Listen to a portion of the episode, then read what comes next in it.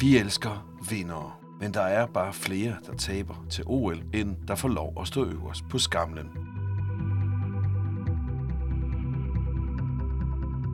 De var skadet, form var der ikke, masten den knækkede, eller de var bare ikke gode nok.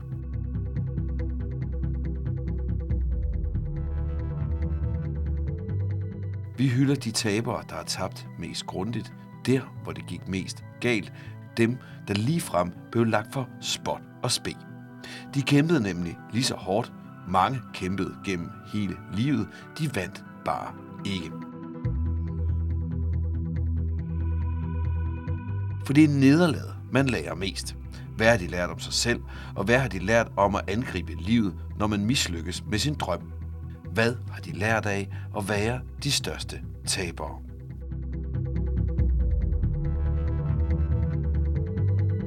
I dag om Maja Jæger. Den danske bueskytte var med ved OL i London 2012, og hun var den første danske atlet, der blev udtaget til OL i 2020. Det, som nu er blevet 2021 i Tokyo.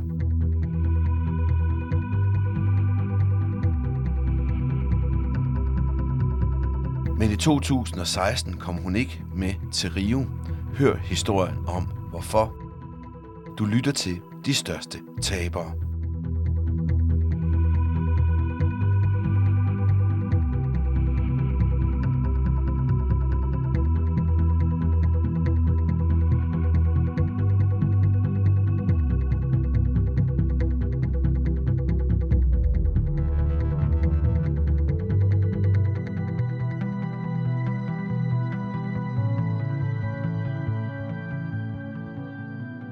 Maja Jæger, du er bueskytte, tidligere verdensmester og OL-deltager i bueskydning.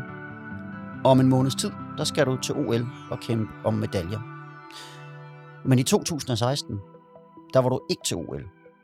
Kan du prøve at beskrive, hvilken skuffelse det var for dig? Det var en relativt stor skuffelse. Jeg synes, at jeg skød egentlig meget godt den sæson, og synes også, at jeg lå til, at jeg godt kunne komme med. Så det var faktisk en ret hård omgang ikke at klare kortet dengang. Mm. Og det kommer vi til at vende tilbage til. Men allerførst, så vil jeg gerne lige høre, du begynder at gå til bueskydning i Brøby bueskydeklub på Fyn, da du er 8 år gammel. Hvorfor blev det lige bueskydning? Det var rimelig tilfældigt. Jeg prøvede det til en julemesse, noget så random, hvor ligesom alle byens små butikker og foreninger havde boder, hvor man kunne prøve, og blandt andet at skyde med bue. Hvor jeg prøvede det, og bare synes, det var sjovt. Og så var det rimelig tæt på, hvor mine forældre boede, så det var rimelig, hvad kan man sige, bekvemt.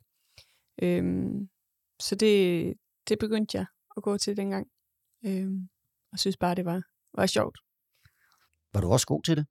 Jeg husker det som om, at jeg var okay god til det, sådan en begynder at være i hvert fald. Og jeg tænker også, det har hjulpet lidt mere, men man synes, det har været ekstra sjovt. Mm. Men hvornår går det så op for dig, at du har et særligt talent for det her? Det ved jeg ikke, om det sådan rigtig går op for en sådan på et bestemt tidspunkt. Det blev bare ved med at være sjovt, og man fik lov til at komme ud og rejse med ungdomshold og seniorhold. Og det var ligesom, ja, der var succes der. Så synes man jo, det er sjovt at blive ved, kan man sige. Men hvornår beslutter du dig så for, at det her, det vil du altså prøve at gøre til en seriøs karriere? Jeg tænker, det starter omkring, da jeg flytter til Aarhus for at starte gymnasie. Så jeg har været på efterskole, og der var ligesom den her mulighed for at tage gymnasiet i Aarhus, hvor den daværende elitecenter lå, hvor man kunne hoppe og træne sammen med landstrænerne og de andre landsholdsskytter.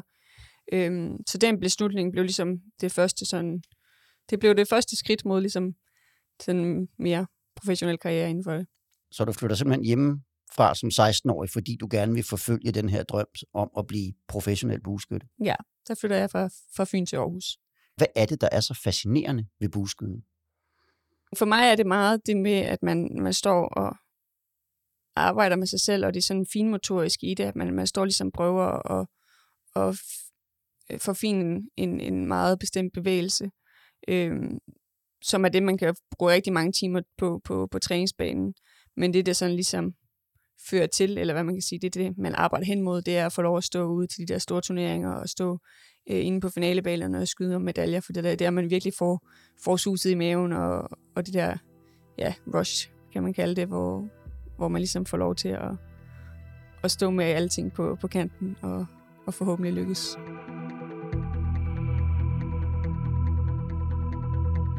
Landstræner i bueskydning, Niels Dahl.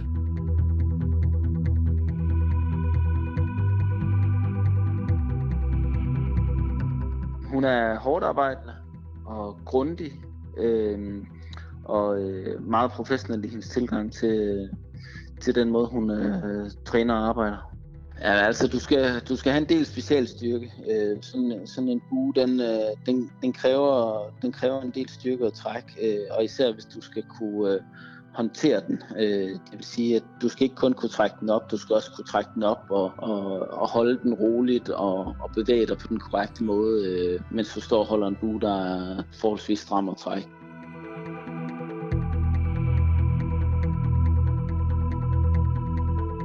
Professionel og grundig.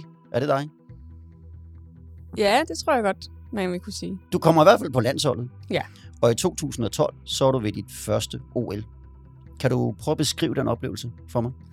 Det var også en kæmpe oplevelse. Lige fra da vi kvalder til OL med hold tilbage til VM i 11.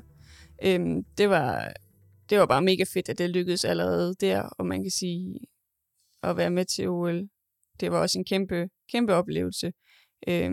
Det jeg specielt husker, det var at stå inde på den finalebane, hvor man lige pludselig har 3, 4, 5.000 tilskuere, hvor vi normalt måske har 100. Så det var en kæmpe forskel og en kæmpe oplevelse. Der var virkelig god stemning, og det var virkelig en opløftende oplevelse. Og hvordan går det? Det går semi. Ikke sådan synderligt godt. Jeg tror, jeg taber den første finale, men man er egentlig okay tilfreds med min skydning. Så kan man sige, så skyder den anden bedre, så er der ikke så meget at gøre. Men det var selvfølgelig på den måde ærgerligt at ryge ud så tidligt.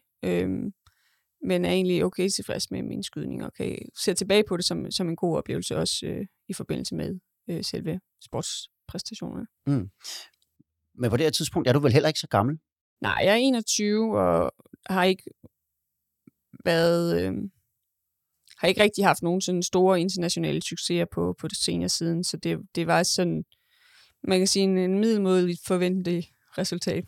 Så da du tager derfra, hvad tænker du så om OL? Er det noget, du skal prøve igen? Ja, det er helt sikkert, at det gav blod på tanden og var en kæmpe, mega god oplevelse, som man jo kun har lyst til at få lov til at prøve igen. Så det var klart, at det bare sparket endnu mere til motivationen for at kæmpe videre. Men der sker jo også det, at bare et år efter, du har været til dit første OL, der bliver du verdensmester, og du bliver kåret til årets sportsnavn i Danmark. Det går rigtig godt. Så selvom OL ligger nogle år i fremtiden, så må du allerede det også have gjort dig nogle forhåbninger om, hvad det kunne blive til. Ja, det er klart, når man går hen og laver nogle gode resultater og får noget anerkendelse, så får man motivation, og man får bekræftelse i, at det, man gør, det er godt eller rigtigt. Så det er klart, at det var med til også at løfte yderligere til, at man synes, at det var relevant at gå efter et OL mere og prøve at se, om ikke det kunne lade sig gøre igen, for det var en kæmpe oplevelse. Mm. Og kan du så ikke prøve at fortælle mig, hvordan træner man op til det her? Altså, hvordan træner en professionel bueskytte? Hvordan ser din hverdag ud? Altså generelt så foregår langt det meste af træning med buen i hånden. Det er en repetitionssport, hvor man ligesom gerne vil have øget de her rutiner ind så godt som muligt, så det er rigtig mange skud i løbet af en dag, og stort set alle dage i løbet af ugen. Når jeg ikke har, nu har jeg haft noget skole indover, men når ikke jeg har skole, så kører det fra 9 til 12 med buetræning, og så en frokostpause gerne fra 12 til 2, og så igen skydning fra 2 til 5. Og så i vintersæsonen, så kører vi også noget styrketræning indover, især i vintersæsonen, så kører vi noget styrketræning indover 3 gange om ugen, og så fader det lidt ud, når vi nærmer os sæsonen. Så der er rigtig meget med buen. Og der er også lidt cardio indover og sådan nogle ting. Men hovedsageligt så er det med buen for at få trænet de her rutiner ind. Hvor mange pile sender du afsted om dagen? Det varierer lidt alt efter, hvor vi er henne på sæsonen. Men sådan mellem 200-300 pile er meget normalt. så 200-300 pile om dagen i 4 år. Altså, hvor mange træningspile har du sendt afsted for hver gang, du skyder én gang til en OL? Ja, det kan jeg ikke lide. Det skal lige have noget tid at regne på det. Det skal regne på det, men det må være mange tusind. Ja. Ja. I 2016, der skal du kvalificere dig til OL.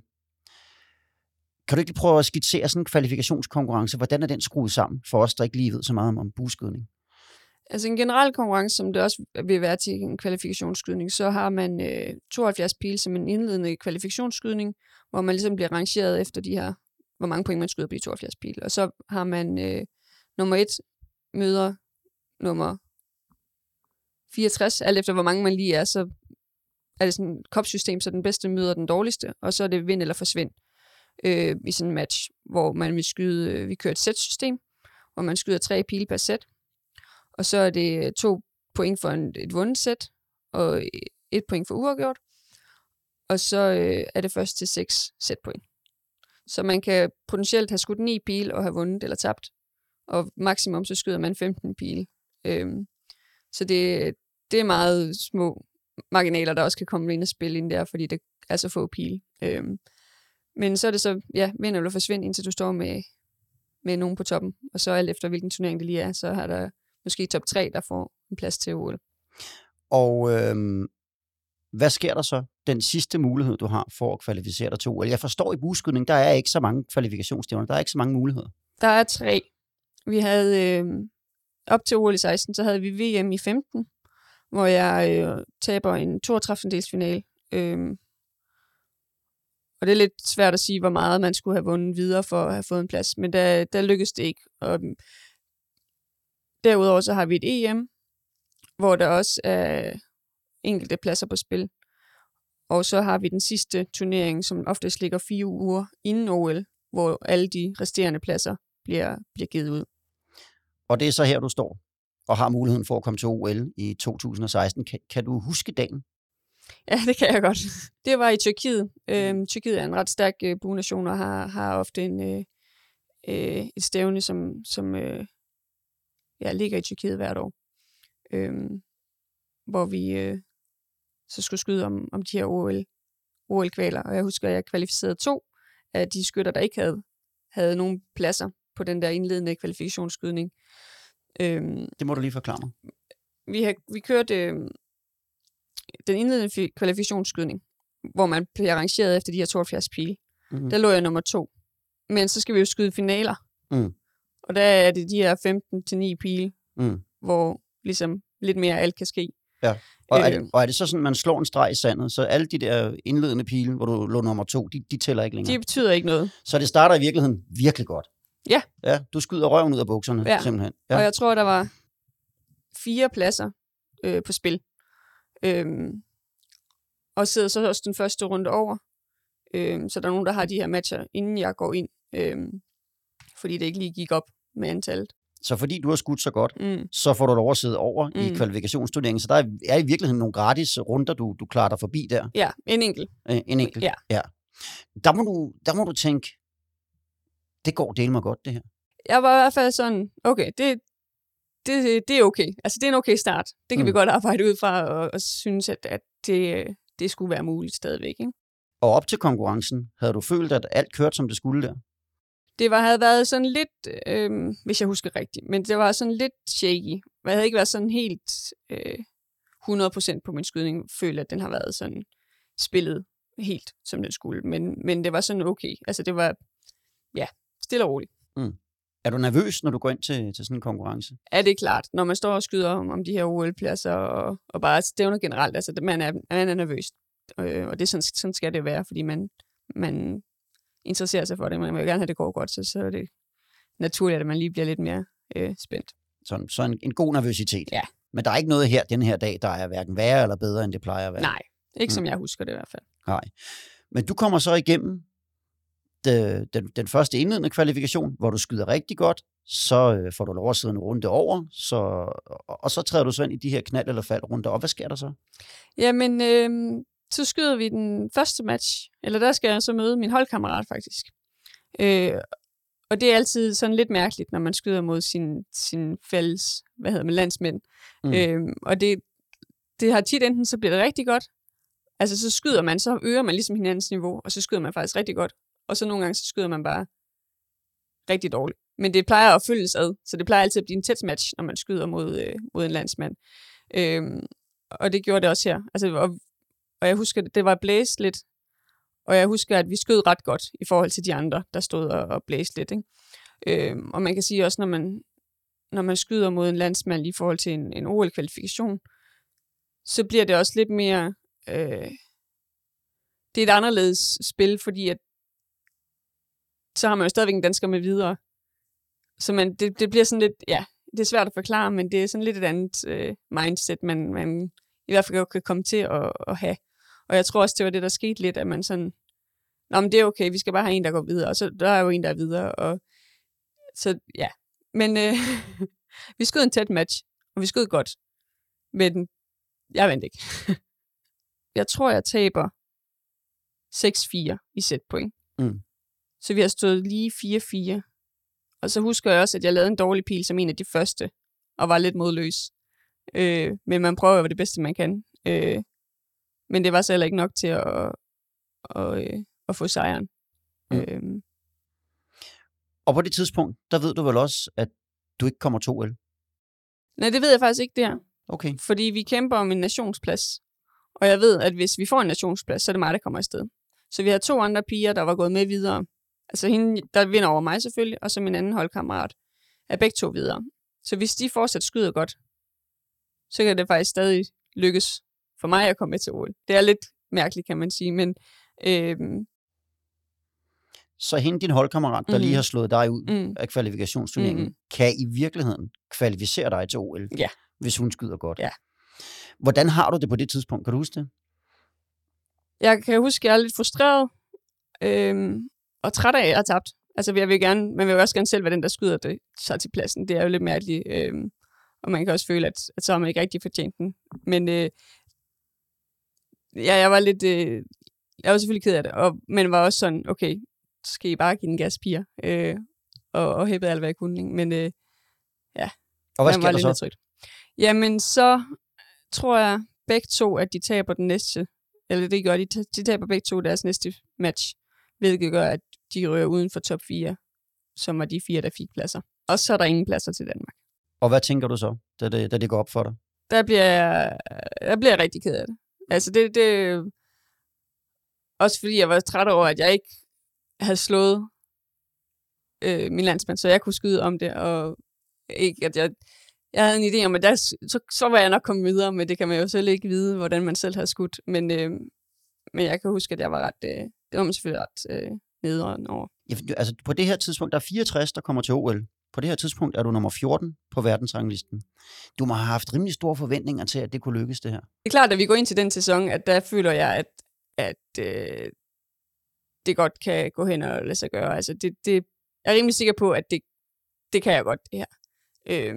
Og så rammer det også lidt hårdt, når det så ikke lige lykkes, ikke? Selvom man godt ved, at det er de små ting, der altid afgør det. Jeg gik lige lidt væk også, og sad og græd lidt. Det må jeg indrømme. Det var lidt et hårdt slag, at det ikke lykkedes. Også som du siger, så lå man nummer 14 på verdensranglisten, og havde ligesom, så har man altså leveret nogle resultater, der skubber det lidt deroppe af, ikke? Så jeg følte, at jeg hørte til blandt et OL-felt, og så ikke at komme med, det var et hårdt slag.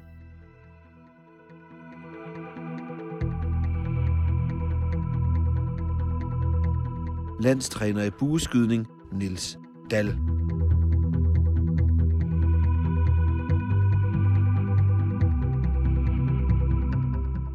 Uanset hvor godt Maja hun skyder, så kan hun ikke påvirke, hvor godt hendes modstander skyder. Når du spiller en badmintonkamp eller en tenniskamp, så når du slår et godt slag, så bliver det sværere for dine modstandere at returnere dem. Vi havde det bedste eksempel her til Europamesterskabet for en lille måned siden, hvor Maja skyder mod en polak, hvor de skal ud i en omskydning, en pil tættest midten. Og der skal Maja skyde først, og Maja hun sætter 2 millimeter fra at være perfekt. Og det er sådan noget, som man normalt gør 1 ud af 100 gange på det niveau. Men ikke desto mindre, så røg Maja ud fra vinder EM ved den, fordi hendes modstander simpelthen satte en, der lige var en millimeter tættere på. Det er noget af det, der nogle gange kan gå hen og lave nogle store overraskelser i bueskyden.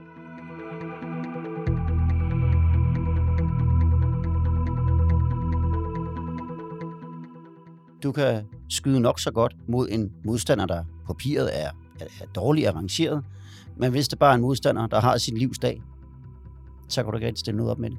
Hvordan er den usikkerhed at arbejde med som sportsmand? Det er klart, at det giver det lidt et andet aspekt, også i forhold til, hvor meget man ligger i et nederlag, og hvor meget man ligger i en sejr. Når det er de her små ting, så kan man ikke, altså man kan ikke tæve sig selv, fordi man tabte en match, fordi det kunne lige så godt have været gået den anden vej, og næste gang går det måske den anden vej, at det bliver sådan lidt mere. Man kan jo sige, at det bliver mere frit, hvis man kan formå at tage den holdning på sig, og det er selvfølgelig lidt svært nogle gange, men det er ligesom, ja, lidt mere tilfældigt på en eller anden måde, kan man sige. Mm. Da du så misser OL, føler du da, at du egentlig har skudt okay?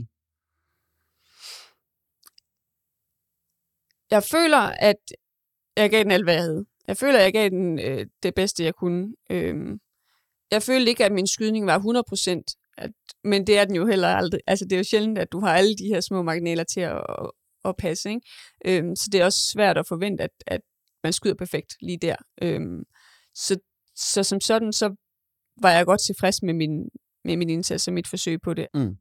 Og er det et hårdt slag for dig selv, eller er der også sådan en eller anden form for jeg ved ikke, om man skal kalde det skyldfølelse, eller hvad man skal kalde det, men over for alle dem, som du sådan arbejder med til dagligt, og der er også det der med penge fra Team Danmark og sponsorer og så videre, som har nogle forventninger. Er det også noget, der fylder i hovedet?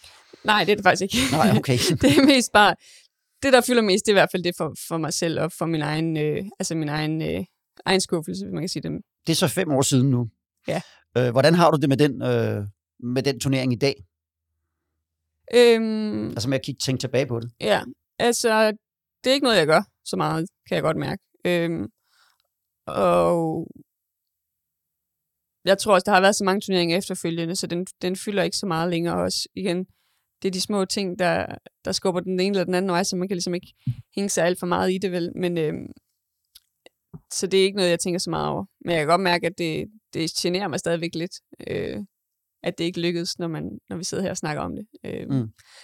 Men jeg vil sige, at jeg har accepteret det, og synes også, at det er jo sådan et spil der, så det er jo ikke, der er ikke så meget at gøre. Har du lært noget af det nederlag? Det tænker jeg. Det er svært lige at pinpointe, for mig i hvert fald. Men jeg tænker helt klart, at bare det der med, at alting ikke bare lykkes altid. Altså nu kom jeg fra at have været relativt ung og kom til OL, og det ligesom er gået derud, og så vandt jeg VM. Altså det havde ligesom næsten været for godt til at være sandt, hvis det så også bare skulle fortsætte deroppe af. Og så tror jeg, at sådan knæk på kurven, det gør ligesom, at man sætter mere pris på de ting, hvor det så lykkes, fordi man ligesom har erfaret, at det faktisk ikke altid det lykkes, selvom man gør alt, hvad man kan, og selvom man skyder godt, så er der nogle gange, hvor det flere gange i træk ikke lige lykkes, som det skal, uden at det er fordi, at man er dårlig, eller fordi, at hvad det nu måtte være. Det giver også lidt mere perspektiv på en selv og på sporten, og også på de andre udøvere, at når det ikke lige lykkes, så er det ikke fordi, at man ikke er god eller noget. Det er bare, sådan er det også nogle gange, ikke? Så det, jeg tror, det har givet mig sådan lidt mere perspektiv, kan man måske godt kalde det. Den her gang lykkedes det. Du skal til OL. Hvornår skal du i konkurrence ved OL? Vi skyder vores indledende kvalifikationsskydning allerede den 23. juli, så det er inden åbningsceremonien. Og så derefter så er der 3 dage med holdskydninger, hvor vi desværre ikke har nogen hold med. Så det bliver den 24. 25. Og så den 27., 28. eller 29. vil jeg skulle skyde de første 2 finaler. Alt efter, hvor jeg bliver placeret i kvalifikationsrunden. Mm. Hvad er dine egne, skal vi sige, forhåbninger? Forhåbninger. Mm. Altså, nu igen kan man komme ind på de små detaljer og sige, det er svært at spå noget, ikke? Så jeg prøver at holde det mere på et procesorienteret plan, hvor jeg ligesom kan sige, hvad jeg kan styre. Og igen, jeg kan ikke styre, hvad min modstander skyder.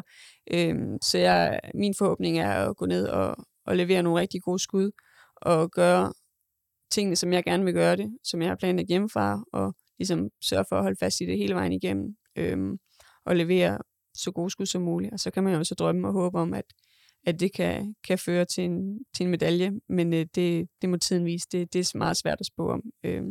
Men du er på et niveau nu som bueskytte også, hvor du godt kan tillade dig at drømme om medaljer. Det synes jeg. Det er meget svært at sige. Og også med de her corona-år op til, har man ikke set halvdelen af feltet ude til turneringer, så det er svært at vurdere, hvor lige præcis man ligger. Men jeg føler, at jeg er godt skydende, og jeg føler, at jeg har en masse at bringe til det her OL. Og så må vi så se, hvad de andre skyder. Men jeg håber, at det kan bringe mig langt. Maja, tusind tak, fordi du ville dele dine oplevelser med os, og rigtig meget held og lykke til OL. Mange tak skal du have.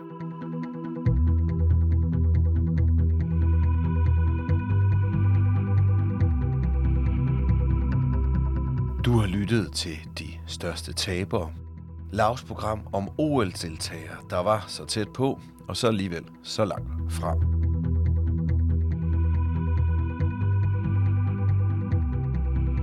Du kan høre flere udgaver af De Største Tabere, der hvor du hører din podcast. Programmet er lavet af Wilmore Content for Loud. Din vært i det her program var Morten Olsen. Redaktør var Lasse Charlie Pedersen. I redaktionen der sidder Morten Olsen, Tom Carstensen og Lasse Charlie Pedersen. Produktion og teknik, det stod Tom Carstensen for.